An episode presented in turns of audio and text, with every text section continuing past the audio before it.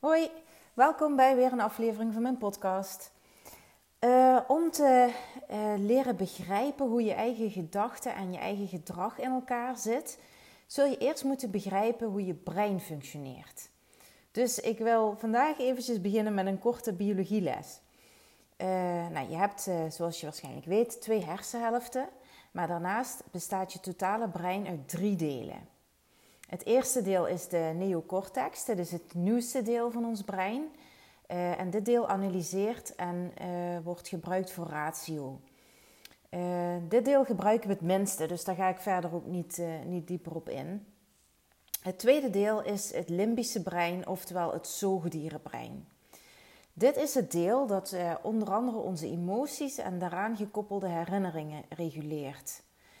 Uh, dit is ook het deel dat de basis van het menselijk gedrag aanstuurt. Hè? Dus het zogenaamde away from pain or towards pleasure principe. Dat is een principe van uh, Dr. Sigmund Freud. Misschien heb je er al eens een keertje van gehoord, misschien ook niet. Maar dit principe zegt ons dat al ons gedrag voortgestuurd wordt door oftewel iets dat ervoor zorgt dat we wegraken van pijn of iets dat ervoor zorgt dat we dichter bij geluk komen. Dus away from pain or towards pleasure. Het gevaar in dit deel van ons brein is dat we, omdat we bepaalde herinneringen koppelen aan emoties, we getriggerd kunnen worden door iets wat ons herinnert aan een negatieve ervaring, dus pijn, die we hebben gehad in het verleden.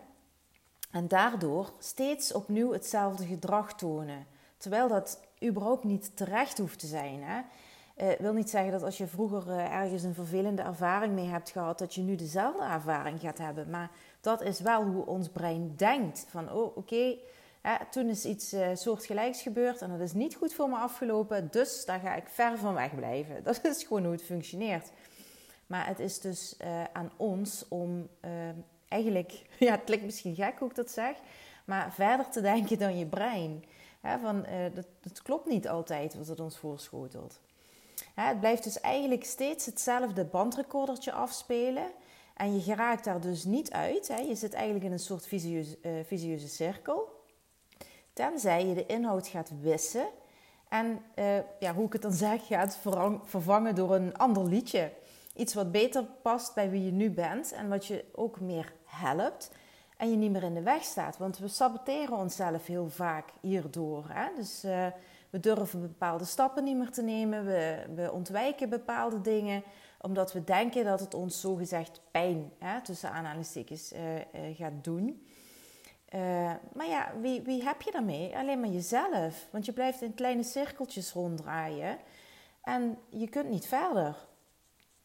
Nou, het derde ehm, is waar ik het dus nu vooral over wil hebben. Het derde deel van ons brein is het, het reptiele brein de hypothalamus en de hersenstam is dit voor het grootste uh, gedeelte.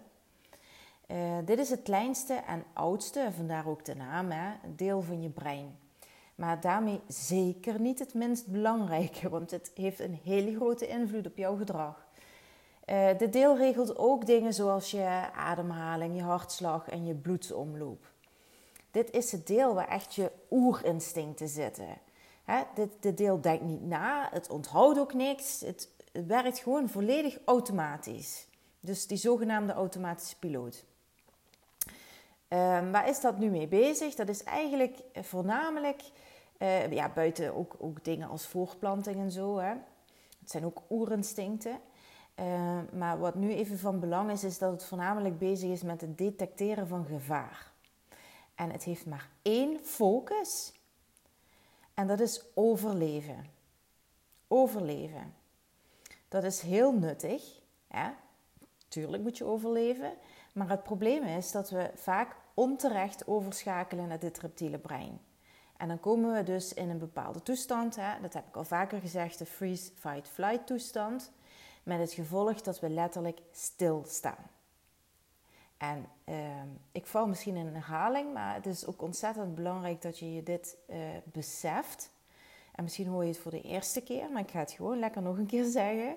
Je mag het echt zo letterlijk nemen als ik het zeg. Je cellen stoppen met groeien als je in deze toestand bent. En je immuunsysteem schakelt volledig uit. Ehm, feit is dat we onbewust naar dit deel van ons brein overschakelen. Met alle gevolgen van dien. Is je reptiele brein dan je worst enemy? Nee, want zonder deze instincten zou je het waarschijnlijk niet overleven als je in een levensbedreigende situatie kwam. En je moest dus eerst eventjes rationeel gaan nadenken wat je ook, eh, ook alweer moest doen in deze situatie. Daar heb je gewoon geen tijd voor. Dus niet nadenken en handelen is dan absoluut de beste optie.